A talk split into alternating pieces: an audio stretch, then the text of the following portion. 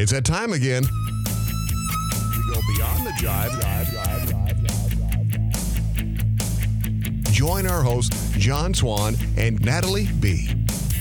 Brave the sting of beekeeping to reap the sweet rewards. All you Hive Jive junkies out there, this is the Hive Jive.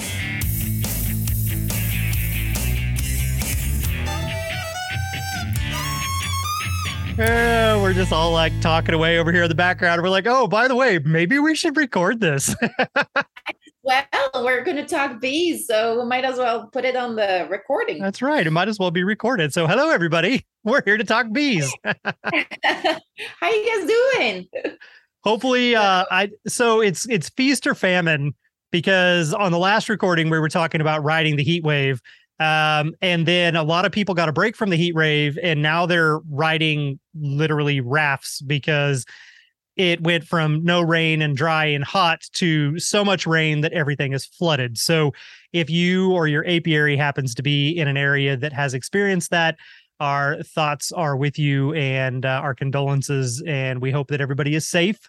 And uh, for those of you who did not get any rain, we hope that relief is in the way or on the way, but hopefully not in the form that it came for a lot of other people. So, yeah, darned if you do, darned if you don't.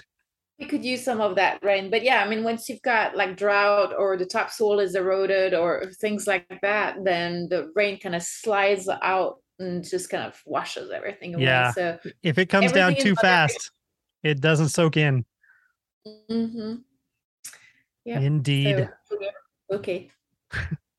well, so we had uh the the topic for today is that there is no topic for today. So we'll just get that out of the way right off the bat. So if you're trying to follow a thread, there won't be one. That's right. It's kind of haphazard. But I was asking you about your bees. How are they doing? Oh yes, yes. Okay, so my bees are both doing well. Um, I have not bothered to really do any type of invasive inspection. I just open up the last few bars on the top bar and peek in and I can open up the lid on the little nuc that's still attached to it and peek in there.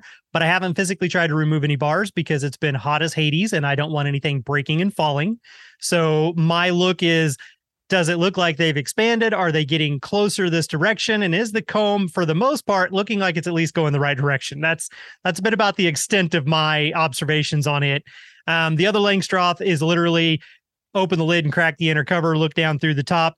Everybody looks like they're doing good. We still got cap food stores up there on the top, plenty of traffic coming and going, close it back up again, super hot. They've got food. I know that they don't need fed. That's my main concern. Otherwise, I'm letting them do their own thing. And I that's that was 3 weeks between even doing that. So not a like- lot of hands-on anything there. Well, we always complain we can't get into our bees in the winter because it's too cold, but actually, we can't really get into our bees in the summer either. Um, and I like that you're spacing it out so much and you're not invasive in your inspections because that is very stressful. Anytime there's extremes in temperatures, um, it's always it always going to take a toll. And what for anyway, right? You know right. you got a queen, you know you got food. What else do you need to look at? Right. right. And that is something that I think we so I, I put a post out there for the Hive Jive on Instagram and Facebook as a reminder about this time of year and the heat and the dearth. And I think I don't remember, but I think you and I may have mentioned it in the last episode or the one prior to that. Um, but again, it is uber hot. And we we talked about the whole queen issues and things like that and the heat and stuff. So you may not have signs of brood and eggs because it's super hot. Doesn't mean you lost your queen. Your bees may be a little bit more defensive than they normally would be because there's no food in the environment and therefore what food stores they have is invaluable and they will protect it at all costs. So just give them a little bit of time, give them some space, give them some grace. And when the rains come, the heat wave breaks, and the nectar starts to flow again, they will revert back to their normal, mostly docile selves. Right. Depending on how you approach them. That's true. That's true. As long as you don't smack the hive, go in without smoke, be a little bit overly cavalier, you know, they should return to whatever their status quo is. Exactly. Yeah. So, well, I mean, at least that gives you more time for yourself to prep for the next uh, big amount of work, right? This always a cycle. That's true. That and and and if you're just focusing on beekeeping, then this is a time where you can be well, it's kind of hard to say this. In the winter, you know, like you've got that extreme either way, but in the wintertime, it's a good time to be prepping the materials and the hives and things for the next season, doing some building and stuff like that. But I know personally myself, all of my building stuff is outside and it's hot and humid out there. So I really don't want to be outside running the saw. so.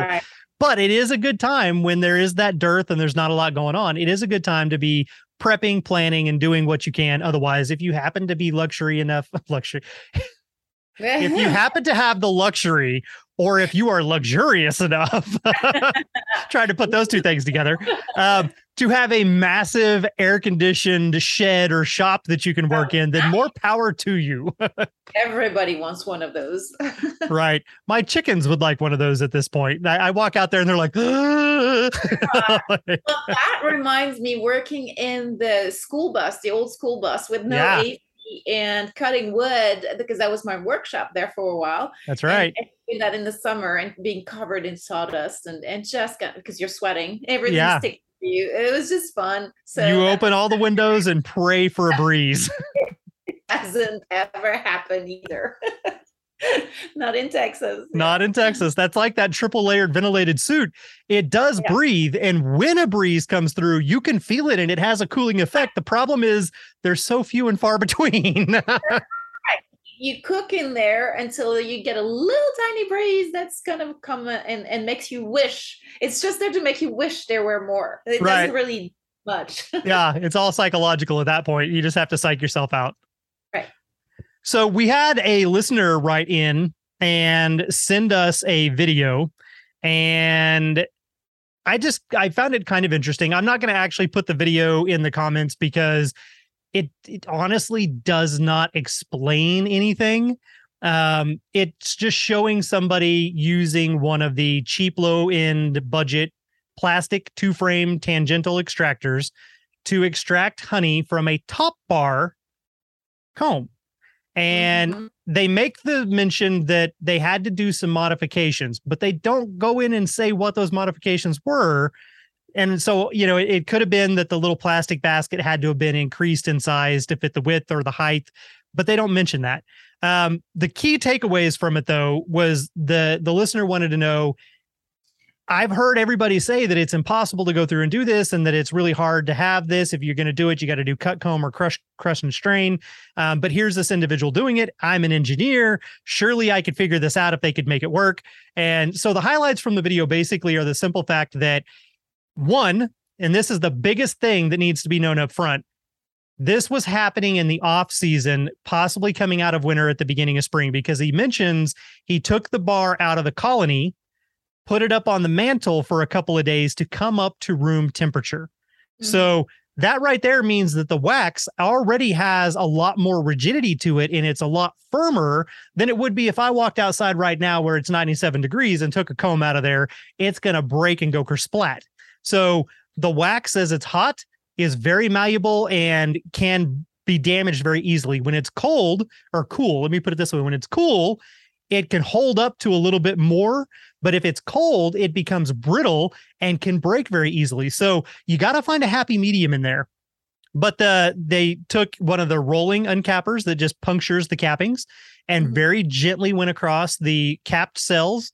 And then once both sides were done, they put it in there and they turned it very slowly and very steadily and you will have to have a lot of patience because you're going to have to do this for a long time and you flip flop you take it out you got to flip it around so that it does the other side make sure that the holes are lined up so that when you're spinning it you're actually forcing it out and not deeper into the cell um, all these little things. So the the boil point of this the boiling it all down is basically the simple fact that is it impossible? No. Can you do it? Sure.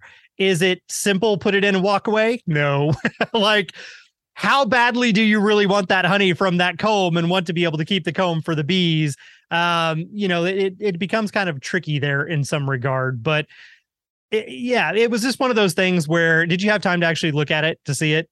Yeah, I actually watched that video years ago. Okay. Uh, because I I wanted to do that and I did try to do that and it, it works on older comb yep. and just kind of like uncap the the the the comb on the bar and you pop it into that tangential extractor two at a time and you start slow. And you have to go this is something that um for the longest time i had not realized is that there's a a, a way to spin the tangential. We have a two frame for the club.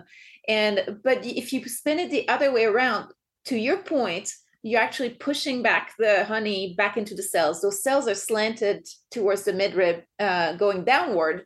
And um, when you're uh, spinning towards the um, bar, you're actually pushing the honey back into the cell. If you're yep. pushing, if you're spinning away from the bar, then that that's uh, honey is going to get slung towards the bar and onto the wall of the extractor that doesn't work with fresh, obviously uncured wax, uh, especially if it's had uh, if it's never had any cocoons. But mostly, uh, to your point, when it's hotter, when it's fresher, when it's heavier, all that is going to come into play and make it harder and harder for you to do so. Which means you're going to have to be more and more delicate.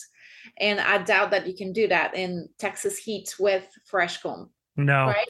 No, and but. Uh, you brought up a good point too about the cocoons. So he did specifically state that that was an older comb. They had overwintered in it, and you could tell by the coloration of it that it was darker, meaning that they had raised brood cycles in there. And every time that bee emerges, she lives that chrysalis, that cocoon behind, and they wax and propolize over it. So the the wax itself starts getting thicker and sturdier every time there's a brood cycle. Fresh virgin wax that's never had brood raised in it does not have that sturdiness. Oh, and that, that's what I was going to say is that if you've got older comb that's had generations of um, brood in there, you can pretty much do whatever. It's actually hard to cut. Mm-hmm. Um, I mean, I, eh, you know, when you're doing any kind of removals and you have to cut through it, it gets to be sometimes really stiff. Uh, obviously, there's a middle ground there, and it's totally feasible to. I mean, in my experience, I had no problems doing it, but you have to start a lot gentler and then kind of pick up the speed. Then you have to flip them and making sure again you're going the, the right uh, way to spin it so that it flings all that um, out to the, the sidewalls. But it is possible. Now, the question is why are we doing this? And is it really worth it? That's right? what i was going to ask you. You stole my question. I'm asking it to myself because that's definitely what i would say. Uh, what i wanted to talk about is basically you have when you're doing cut comb you're taking out the entire wax apparatus and all the honey and it's actually a whole lot less work. And if you're selling your honey it's actually twice as much money. I mean, those, I think I've talked about it before, those little squares like that, they can sell for $45 at your farmer's market if you're promoting it and marketing it properly. Yeah. And, Side and note so, though, don't use the comb that is darker if you're doing cut comb. That does need to be the virgin wax that's never had cocoons in it. That darker stuff, crush and strain. Lighter okay. stuff, cut it into cubes. That's funny that you mentioned this. Okay, so um, this is actually not old comb. This is darker honey. That's dark honey. Yeah. So tilt it, have, tilt it up where we can see the face of it too. It is dark. Yeah. But not. But you can see the wax though in that corner. The wax is still a yellowish tan colored wax. It's not that dark brown wax right yeah. there. Yeah. So what happens is there's a couple of things happening here in this comb. You have, and for those of you who cannot see this, I'm going to describe it really quickly. There's a yellow looking wax, and in those cells, there's dark looking liquid. And at the midrib, I don't see any cocoons. So this is only wax, really. And the honey is just simply darker. And the other thing that's happening is that cappings at the top of the honey is touching the liquid meaning there's no air underneath that capping and it naturally looks darker than if you had a bubble of air underneath that capping. Uh, kind of like when you um, add when some paper touches liquid it gets darker kind of a thing so. Yeah. One of the, the ways that you can kind of check on that too is when you pull that bar out and you're out in the apiary turn and face it towards the sun and let the sun hit the back of it and you can tell which cells actually have raised brood. You will see a distinctive pattern in there and a color change in the cell, but the light will illuminate the honey. So that's another way you can kind of cheat on that aspect. And if you're doing horizontal beekeeping and and even to a certain extent with vertical you kind of know that the outer edges is going to be not for brood it's going to be for honey. So you're going to have a higher likelihood even if you cannot tell really if there's been generations of brood reared in there and cocoons you you know especially in a horizontal configuration you'll know that the back combs are all just honey. Um, once you hit the brood's nest that honey's at the top but the rest is old you know cocoons. Even if at some point they they you know they've got you know some combs that you've moved away because it, you're trying to phase it out that's the only thing i would mark it like it had brood in it on the top of the bar so that you know when it's pushed back for cycling out that old comb through harvesting you know that it's got um brood i mean uh, cocoons in there so you're not using it for um uh cut comb yeah. Now yeah. you actually mentioned just then the cycling out. That's the other big question on should we be doing this or why are we doing this? If your colony is tiny, I can understand maybe wanting to preserve their comb, but at that same time, if the colony is tiny, you shouldn't be extracting anything from it anyway. And if the colony is huge and you're not extracting that comb, then you're not actually giving them the chance to regenerate and rejuvenate that wax and have a healthier colony by mm-hmm. taking out the wax that is already overloaded with toxins and things like that. Mm-hmm. So you, you kind of kind of strategize and push that uh, brood comb out on the edges and get them to backfill with honey and just kind of keep pushing it out and harvesting it. Now there's a question about uh, when you're using foundation, the purpose is the stated purpose is to be able to give it back to the bees. So you spin it really fast, you get all the honey out, and then you can give it back to the bees so they don't have to build back up um, all that wax. In the grand scheme of things, um, yes, it does take a little bit of extra energy, meaning um, nectar, for them to rebuild wax. But I think that's a trade off that I'm willing to make. And I've noticed it doesn't really impact harvesting uh, how much you harvest because uh, it's a cleansing things them having to use their wax um, glands to generate all that is actually a good thing for them. It, it just helps with their health. So let's say you don't let them build that wax. You keep putting back that uh, foundation into the the colony because you're like well this way they'll make me more honey. You might actually inadvertently preventing them from being healthier. So yep. something to consider. Um, it's not just about me, me, me, the, the beekeeper. I want all the honey and I'm just gonna, you know, feed my bees and I'm gonna give them that foundation. There's trade-offs every time you do something, something to keep in mind, right? Yeah. And just to preface this, the listener that wrote in and asked the questions did not insinuate that they were going to do any of these things. They were simply just asking about the video and was it possible. So the rest of it is us just giving you different scenarios and the pros and cons as to why maybe you should or should not do it. So just to clarify, not insinuating anybody is going to be, but no, and and that's what we do every time, right? To clarify, yeah. we're just kind of get a starting point, and then we go on and we mention all the things that maybe sometimes we don't think about mentioning otherwise in that matter that could impact your beekeeping practices and, and how mindful you are of the health of your colony uh, because there's always a trade-off. There's always unintended consequences that we need to keep in mind. We talk about that a lot. Now the other aspect of that question why do you would you want to do that?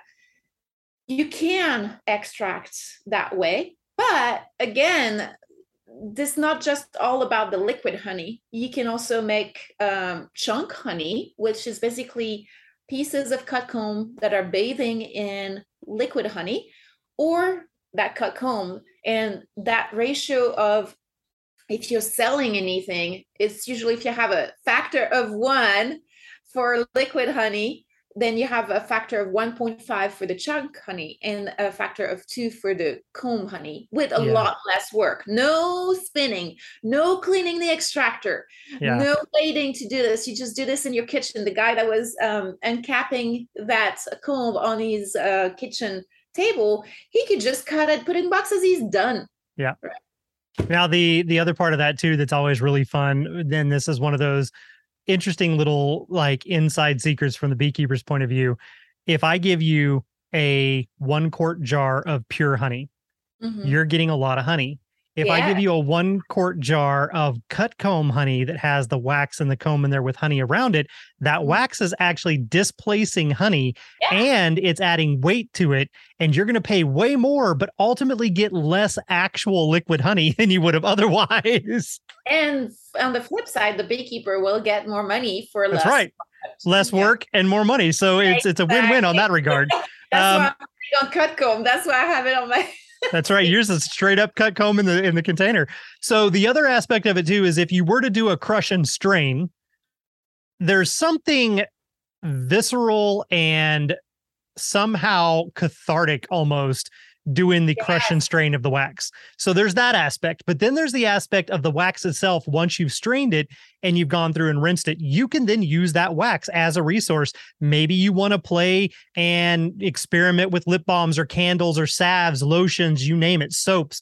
Or maybe you need that wax because you're going to bait a swarm trap or you're going to wax bars to help kind of give them a guide as to where to start. So all of that stuff can become a valuable resource and doesn't necessarily it's still going to help the colony one way or the other or help the beekeeper in some regard. So all of it has a purpose and a use. and you can sell it for a fortune. Uh, That's the- true. If you're um, uh, um, profit oriented, that that actually is going to make you a lot more money than honey. Yeah, I don't sure. have time for that. I will happily sell you bulk wax and you can do whatever you want with it because I ain't got the time to do it myself. So, and and she's absolutely correct. I think Les had said at one point that at certain points he actually made more money on wax than he did on honey. And As you can should. Yeah, and you can sell it to people. Um, for instance, in Austin, I had a couple of uh, retail stores. There was a barber that would make their own beard bombs with it. And then there was another store that sold it in the raw individual one ounce pieces so that other people could buy it to use in their recipes to go through and make whatever they wanted. So I was happy to go through, do the initial rendering and straining, and then maybe do a second one to make it nice and, and kind of pure, and then sell it to you in a big chunk or individual Right. sizes and call it good.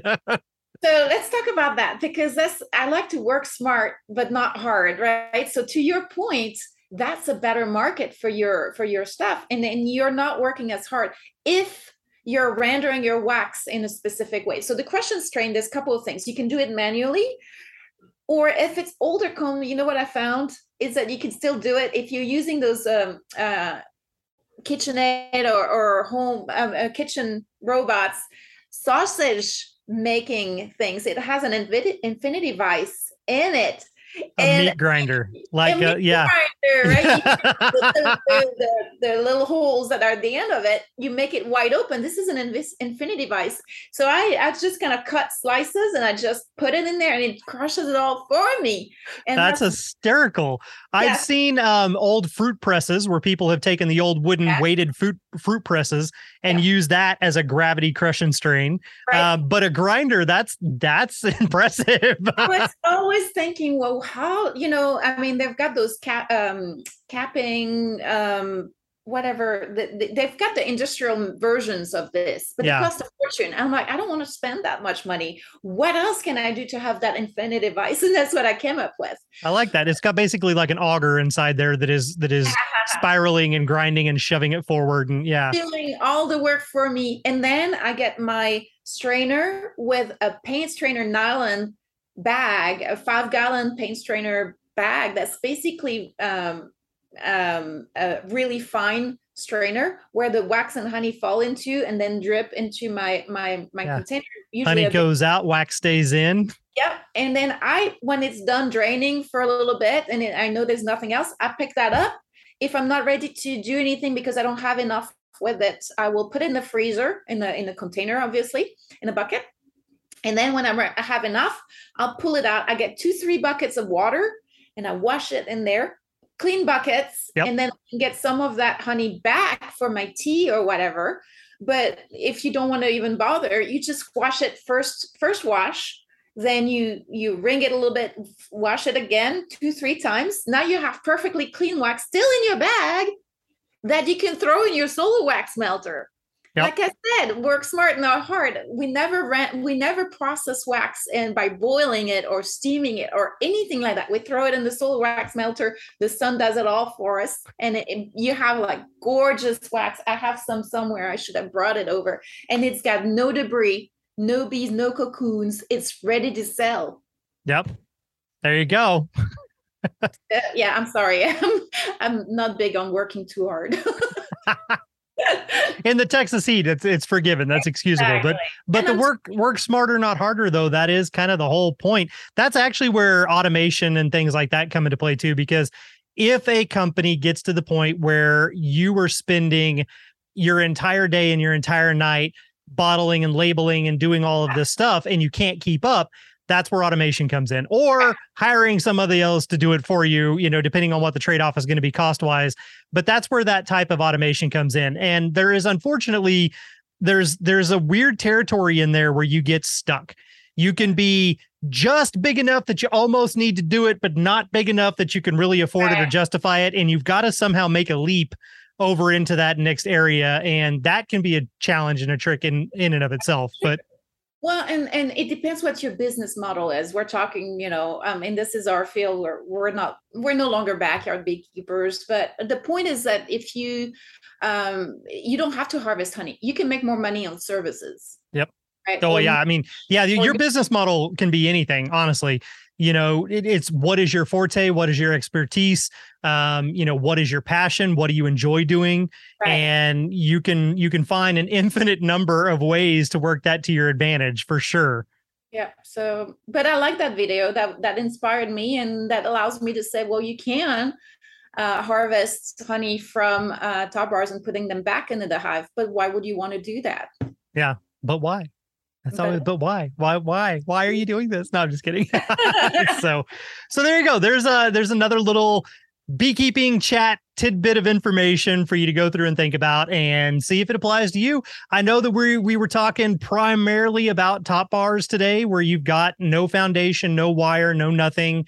Um, it's not really the same concept as if you've got the Langstroth frame and things along those lines, but it's still it's worth thinking about. You know, maybe if you've been thinking, I don't know if I want to do that, or you know, it sucks that you got to get rid of this or something. It still kind of it gives you those points to go through and consider. So Well, and to your point, you can still do that with a Langstroth on foundationless, right? You can still do the same thing and just process it out and and and um, extract it and put it back into the hive if you don't have if you have just natural wax. So Yep. the key to that too is go very slowly. yeah, Just because you have an automatic timer turner on a electric extractor doesn't mean it needs to go at 10. if you're doing it with no foundation and no wire, you Start might want to stop about three or four and don't go past that at all. start very slow and then just very progressively increase the speed Yep. and then turn it a few times because you still have the mass of the honey on the other side until you have extracted the other side and just remember that spinning orientation if you're doing tangential matters it does as well in the radial you have to put that bar in that top uh, of your frame Facing the sidewall. Yeah. yes Chan- tangential versus radial. There's something for you to look up in case you're not sure what we're talking about. One sided, pull it out, flip it over, do it again versus does both sides at the same time. that's right So, anywho, we hope that you all enjoyed. Hope you got a little bit of something to think about, or in this case, something to chew on, you know, Yeah, like yes. beeswax. awesome all right, everybody. Hope you had a great week. We look forward to talking to you again next week. But as always, be good. and be mindful bye bye. I This Hive Jive production was made possible by amazing patrons like you, and we appreciate your support. To all our Hive Jive junkies out there, you truly are the bee's knees.